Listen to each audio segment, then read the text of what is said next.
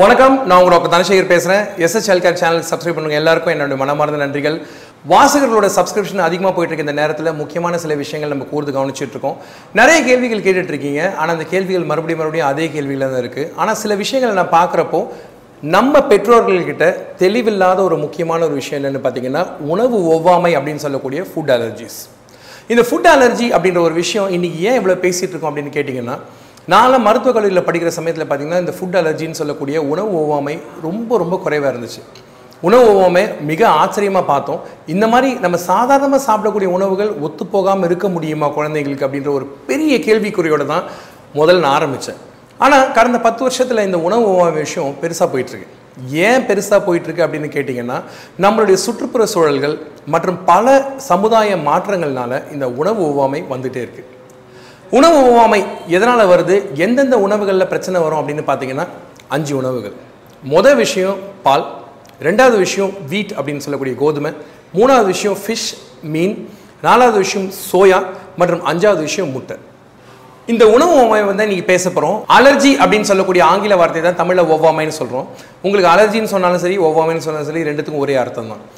ஏன் இது ஒரு பிரச்சனையாக இருக்குது நான் ஏற்கனவே பல எபிசோடில் பேசியிருக்கேன்.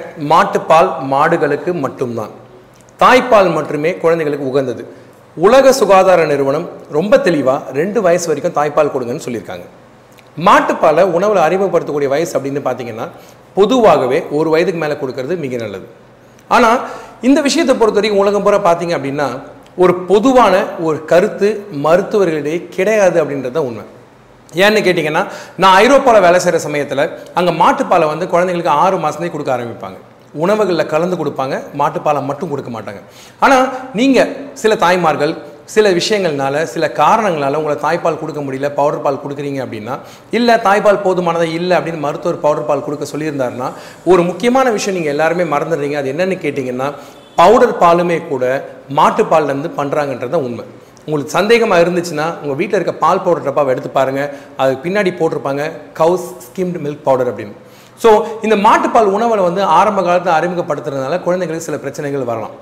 இது மட்டுமல்லாமல் தாய்ப்பால் மட்டுமே குடிச்சிட்டு இருக்க சில குழந்தைகள் கூட இந்த மாட்டுப்பால் அலர்ஜி வரலாம். ஏன் இந்த மாட்டுப்பால் ஒவ்வாமை தாய்ப்பால் குடிக்கிற குழந்தைங்களுக்கு வருது அப்படின்னு பார்த்தீங்கன்னா பால் குடிக்கக்கூடிய தாய்மார்கள் பசும்பாலில் இருக்கக்கூடிய இந்த புரத சத்து இது பேர் கவுஸ் மில்க் புரோட்டீன்னு சொல்லுவாங்க. நீங்கள் இதை அருந்தும் போது தாய்ப்பாலில் அந்த கவுஸ் மில்க் புரோட்டீன் வெளிப்பட துவங்குது. இந்த கவுஸ் மில்க் புரோட்டீன் குழந்தைக்கு சேரலை அப்படின்றப்போ கவுஸ் மில்க் புரோட்டீன் அலர்ஜி வரக்கூடிய சாத்தியக்கூறுகள் மற்றும் வாய்ப்புகள் மிக அதிகமாக உண்டு. கவுஸ் மில்க் அலர்ஜி அப்படின்றது மூன்று வகையாக பிரிக்கலாம். மைல்டுன்னு சொல்லலாம் மாட்ரேட்னு சொல்லலாம் சிவியர்னு சொல்லலாம். இந்த ஒவ்வாமைக்கான அறிகுறிகள் என்ன? பொதுவாகவே பார்த்தீங்கன்னா மைல்டு அலர்ஜியாக இருந்தால் அதற்குண்டான பரிணாம மாற்றங்கள் மிக மிக குறைவு. ஒரு சிலருக்கு மோஷன் போகிற இடத்துல ஒரு சிவப்பான ஒரு ஒரு அறிகுறியோ இல்லை அரிப்போ இல்லை ஒரு தேய்ச்சி விட்ட மாதிரி இதுக்கு பேர் டெர்மடைட்டிஸ்ன்னு சொல்லுவாங்க. இந்த மாதிரி அறிகுறியே வரலாம். மாட்ரேட் மற்றும் சிவியர் அப்படின்ற அறிகுறிகள் இருக்கக்கூடிய குழந்தைகளுக்கு பார்த்தீங்கன்னா தோலில் தடிமனாக வரலாம் அரிப்பு வரலாம் தும்மல் வரலாம் சுவாச பிரச்சனைகள் வரலாம் மோஷன் லூஸாக போகலாம். இந்த மாதிரி பல பிரச்சனைகளோட பல விதமான பரிமுகங்களோட இந்த நோய் வரக்கூடிய வாய்ப்புகள் உண்டு. அதனால் மாட்டு பல ஒரு வயசுக்கு அப்புறமா கொடுக்கறது நல்லது. நான் ரெண்டாவது சொன்ன விஷயங்களில் பார்த்தீங்கன்னா கோதுமைன்னு சொல்லக்கூடிய வீட். இப்போ வீட் அலர்ஜி அப்படின்றது கொஞ்சம் ரேர் தாங்க. தமிழ்நாட்டை பொறுத்த வரைக்கும் அலர்ஜிகள் சதவீதத்தில் சென்னையில் நாங்கள் பண்ண ஆராய்ச்சியில் கண்டுபிடிச்ச முக்கியமான விஷயம் உணவு ஒவ்வாமையில் முதல்ல மேலோங்கி நிற்கிற விஷயம் பசும்பால் மட்டும்தான். ரெண்டாவது விஷயமான கோதுமையில் என்ன பிரச்சனை வருதுன்னு பார்த்தீங்கன்னா நீங்கள் உணவுகளை படிப்படியாக அறிமுகப்படுத்துகிறப்ப கோதுமையை ஏழுலேருந்து எட்டு மாதத்துக்குள்ளே அறிமுகப்படுத்துறது நல்லது. நீங்கள் கோதுமையை கொடுக்குறப்போ வேறு எந்த புது உணவுகளும் கொடுக்காதீங்க.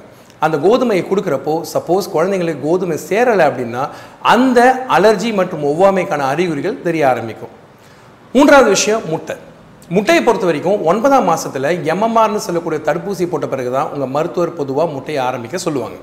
இந்த எம்எம்ஆர் வேக்சின் போடுற சமயத்தில் என்ன ஆகும்னு பார்த்தீங்கன்னா நீங்கள் முட்டையை ஆரம்பிக்கிறப்போ முட்டையோட வெள்ளை கருவை மட்டும் ஒரு வாரம் கொடுத்து குழந்தைக்கு பழகுங்க. தினமும் வெள்ளைக்கரு கொடுங்க. ரெண்டாவது வாரம் மஞ்சக்கரு மட்டும் கொடுங்க. மூணாவது வாரம் வெள்ளையும் மஞ்சளும் சேர்த்து கொடுங்க. இப்போது வெள்ளைக்கரு அப்படின்னு சொல்கிறப்போ பொதுவாக பேரண்ட்ஸ் எல்லாருக்குமே வந்து முட்டை எப்படி கொடுக்கணும் அப்படின்ற ஒரு பெரிய குழப்பம் வருது. முட்டை கொடுக்குறப்போ நீங்கள் தயவு செய்து ஹாஃப் பாயில் கொடுக்காதீங்க. பச்சை முட்டை கொடுக்காதீங்க. தொற்று நோய்கள் வரக்கூடிய சாத்தியக்கூறுகள் மிக அதிகம். முட்டையோட வெள்ளைக்கரு மட்டும் கொடுக்கறதா இருந்தால் அதை எப்படி கொடுக்கலான்னா தயவுசெய்து சமைச்சு முட்டை பொரியலாக கொடுத்தீங்கன்னா குழந்தைங்களுக்கு அது சாப்பிட்றதுக்கு நல்லாயிருக்கும் பச்சை முட்டையாக இருந்தாலும் ஹாஃப் பாயிலாக இருந்தாலும் இல்லை வேக வச்ச முட்டையாக இருந்தாலும் அது ஒமட்டலை உருவாக்கி குழந்தைக்கு ஒவ்வாமை இருக்குமோ அப்படிங்கிற சந்தேகத்தை உங்கள் மனசுக்குள்ளே வந்து உட்கார வச்சிடும் இந்த சந்தேகம் வராமல் இருக்கணும் அப்படின்னீங்கன்னா இந்த ஸ்ட்ராட்டஜி இந்த விதமான வழிமுறையை பின்பற்றினீங்கன்னா கொஞ்சம் நல்லாயிருக்கும் நான்காவது உணவு சோயா. சோயா அப்படின்றது பார்த்தீங்கன்னா தமிழ்நாட்டில் பரவலாக சாப்பிடக்கூடிய ஒரு உணவு கிடையாது. ஆனால் சோயா அப்படின்ற உணவு வந்து பார்த்தீங்கன்னா பல விதமான உணவுகளில் கலவையாக வந்து இருக்குது சோயா அலர்ஜி இருக்குது அப்படின்ற சந்தேகம் வந்துச்சு அப்படின்னா நான் ஏற்கனவே சொன்ன மாதிரி எந்த வித உணவை நீங்கள் கொடுக்குறீங்களோ அந்த வித உணவை மட்டும் தனியாக கொடுத்தீங்கன்னா மிக்க நல்லது. மற்ற உணவோடு சேர்த்து கொடுத்தீங்கன்னா எந்த உணவில் ஒவ்வாமை இருக்கிறது தெரியாமல் போகக்கூடிய வாய்ப்புகள் உண்டு. மீனை பொறுத்த வரைக்கும் இந்த மீன் ஒவ்வாமை ஒரு முக்கியமான விஷயம். பொதுவாகவே நீங்கள் நான்வெஜ் பிரியராக இருந்தால் அசைவ சாப்பிட்றவங்களாக இருந்தால் கவனிக்க வேண்டிய விஷயம் என்னன்னு கேட்டிங்கன்னா ஒன்பதாம் மாதம் நான் ஏற்கனவே சொன்ன மாதிரி முட்டை கொடுங்க. பத்தாம் மாதம் சிக்கன் கொடுக்க ஆரம்பிக்கலாம். சில குழந்தைங்களுக்கு எடை குறைவாக இருக்கிற பட்சத்தில் நாங்கள் அஞ்சு மாதம் ஆறு மாதம் ஏழு மாதத்துலேயே கூட சிக்கன் ஆரம்பிக்கக்கூடிய வாய்ப்புகள் உண்டு. அது மட்டுமல்லாமல் நீங்கள் மட்டன் சாப்பிடக்கூடியதாக இருந்தால் உங்கள் குழந்தை கொடுக்குறதா இருந்தால் கொடுத்து கறி கொடுத்து பழகுங்க.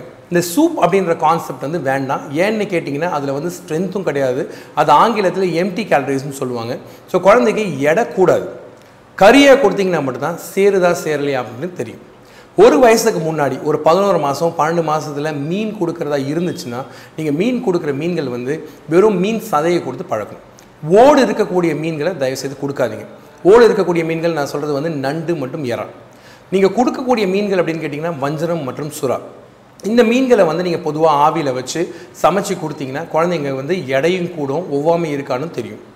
ஒவ்வாமை இருக்கக்கூடிய இத்தனை உணவுகள் இருந்தாலும் கூட இந்த பிரச்சனை வந்து நான் ஏற்கனவே சொன்ன மாதிரி மிக ஆணித்தனமாக மறுபடியும் சொல்கிறேன் ஒவ்வாமை ஒரு பெரிய விஷயம் கிடையாது. ஒவ்வாமை இருக்கக்கூடிய சாத்தியக்கூறுகள் இன்றைய காலகட்டத்தில் மிக அதிகமாக வளர்ந்துட்டு இருக்கிறதுனால தான் இன்றைக்கே நம்ம இந்த எபிசோடில் இந்த ஒவ்வாமை பற்றி பேசிகிட்டு இருக்கோம். அலர்ஜின்றது இந்த மேஜர் முக்கியமான இந்த உணவு கூற்றுகள் இந்த முக்கியமான இந்த உணவு குரூப்ஸில் அஞ்சு உணவை நான் ஏற்கனவே சொன்ன மாதிரி இந்த உணவுகளை தான் நீங்கள் கொஞ்சம் கவனமாக பார்க்கணும். இந்த உணவுகள் உங்கள் குழந்தைக்கு சேரலை அப்படின்னா அந்த உணவுகளை நீங்கள் பொதுவாக தவிர்க்கிறது நல்லது. நான் மேலே இருக்க இந்த சார்ட்டில் காட்டியிருக்க மாதிரி சில உணவுகள் வந்து பார்த்தீங்கன்னா காலம் தாழ்ந்து தான் உடம்பு ஒத்துக்க ஆரம்பிக்கும். இந்த காலம் தாழ்ந்து உணவு ஒத்துக்க ஆரம்பிக்கிற சமயத்தில் இந்த அலர்ஜி உடம்பு விட்டு போயிருச்சுன்றதுக்கான ஒரு அறிகுறியே நம்ம கைக்கு வரும். இது மொதல் விஷயம். ஆனால் நிறைய பேருக்கு சில உணவுகள் சேரலை அப்படின்ற குழப்பத்தோட என்கிட்ட வராங்க. ஒரு உதாரணத்துக்கு பார்த்தீங்கன்னா இப்போ முட்டையை நீங்கள் வேக வச்சு கொடுத்தீங்கன்னா குழந்தைங்க பொதுவாக ஒமட்ட ஆரம்பிப்பாங்க. அந்த ஒமட்டல் வந்து அலர்ஜிக்கான ஒவ்வாமைக்கான அறிகுறி கிடையாது. ஏன் அப்படின்னு கேட்டிங்கன்னா ரொம்ப அழகாக ஒரு ஆங்கில ஒரு மருத்துவர் அவங்க பேர் வந்து மேன்செல்லா. மேன்செல்லா பல அறிவியல் கூற்றுகளை ரொம்ப அழகாக சொல்லியிருக்காங்க. ஒரு இருபதாயிரம் குழந்தைங்களுக்கு ஒரு சில உணவுகளை கொடுக்குறப்போ அந்த உணவுகளை குழந்தைங்க விரும்பி சாப்பிட்றதில்ல அப்படின்றத முதல்ல கண்டுபிடிச்சாங்க. ஏன் அந்த உணவுகளை பொதுவாக பொதுவாக சாப்பிட்றதில்லன்னு கேட்டிங்கன்னா ஒரு உணவை ஒரு குழந்தைக்கு எட்டு தடவை கொடுத்தீங்கன்னா மட்டும்தான் ஒன்பதாவது தடவை அந்த குழந்தை அந்த உணவை விரும்பி சாப்பிடுது அப்படின்ற அறிவியல் கூற்று ரொம்ப அழகாக சொல்லியிருக்காங்க. உங்களுக்கு சந்தேகம் இருந்தால் இதை கூகுள் பண்ணி பார்க்கலாம். அவங்க டாக்டர் பேர் மேன்சலா மேன்சலா உணவோட வழிமுறைகள் மற்றும் உணவு ஓமாவை பற்றி ரொம்ப அழகாக சொல்லியிருக்காங்க. உணவு ஓமாமை இவ்வளோ பெரிய பிரச்சனை இருந்தாலும் கூட தமிழ்நாட்டில் நாங்கள் அதிக அளவில் அதை பார்க்கறது கிடையாது. இந்த எபிசோட முக்கியமான கூற்று என்னன்னு கேட்டிங்க அப்படின்னா இந்த ஒரு விஷயம் இருக்குது நம்ம சமுதாயத்தில் நம்ம வீட்டில் இருக்க குழந்தைங்களையும் இது பாதிக்குது அப்படின்னு சொல்கிறதுக்காக தான் இந்த எபிசோடில் நான் இந்த முக்கியமான இந்த விஷயங்களை நான் சொன்னேன். ஏற்கனவே சொன்ன மாதிரி உணவுகளை அறிமுகப்படுத்துகிறப்போ பதமான உணவுகளை கொடுங்க இதமான உணவுகளை கொடுங்க ருசியாக கொடுங்க வகையாக கொடுங்க பொறுமையாக இருங்க. குழந்தைங்க சாப்பிடுவாங்க. குழந்தைங்கள திணிக்காதீங்க. இந்த ஒவ்வாமைக்கு சொல்கிறப்போ இன்னொரு சம்மந்தம் இல்லாத விஷயமாக கூட உங்களுக்கு படலாம். நிறைய பெற்றோர்கள் என்கிட்ட இப்போவும் வர்றப்போ குழந்தைக்கு உணவு எப்படி கொடுக்குறீங்கன்னு கேட்டிங்கன்னா படுக்க வச்சு தான் கொடுக்குறேன்னு சொல்கிறாங்க இது ஒரு மிக வருத்தமான ஒரு விஷயம். நீங்கள் படுத்துக்கிட்டே உணவு சாப்பிட்றது கிடையாது. குழந்தைங்க உட்காந்து தான் உணவு சாப்பிட்றாங்க. தயவு செய்து சிரம் கரம் தாழ்த்தி கே- கேட்டுக்கிறேன் தயவு செய்து குழந்தைங்கள உட்கார வச்சு உணவு கொடுங்க. படுக்க வச்சு உணவு கொடுக்காதீங்க. இந்த விதமான குழந்தைகளுக்கு பின்ன காலத்தில் ஃபுட் அவர்ஷன்னு சொல்லக்கூடிய உணவின் மேல் வெறுப்பு வரக்கூடிய சாத்தியக்கூறுகள் மிக மிக அதிகம். உணவு ஊட்ட பொறுமை தேவை. உணவு ஊட்ட மூன்று விதமான விஷயங்கள் இருக்குது ஆங்கிலத்தில் சொல்லணும்னா ஈட்டிங் டைம் ஸ்லீப்பிங் டைம் மற்றும் பிளேயிங் டைம் இந்த மூன்று விஷயங்களையும் தனித்தனியான நிகழ்வுகளாக குழந்தைங்க சொல்லி கொடுத்தீங்கன்னா மட்டும்தான் குழந்தைக்கு உணவோட முக்கியமும் அருமையும் தெரியும். ஒவ்வாமை பற்றி எதுவும் சந்தேகம் இருந்துச்சுன்னா தயவுசெய்து போஸ்ட் பண்ணுங்கள் வரக்கூடிய எபிசோடில் இதை பற்றி பேசுவோம். தொடர்ந்து சேனலுக்கு சப்ஸ்கிரைப் பண்ணுங்கள் உங்களை சந்திச்சதில் மிக்க மகிழ்ச்சி. இன்னொரு வாரம் இன்னொரு எபிசோடில் இன்னொரு விஷயத்தை பற்றி கட்டாயமாக பேசுகிறேன் அதுவரை டாக்டர் தனசேகர் உங்களுக்கு இருந்து விடைபெறுகிறேன்.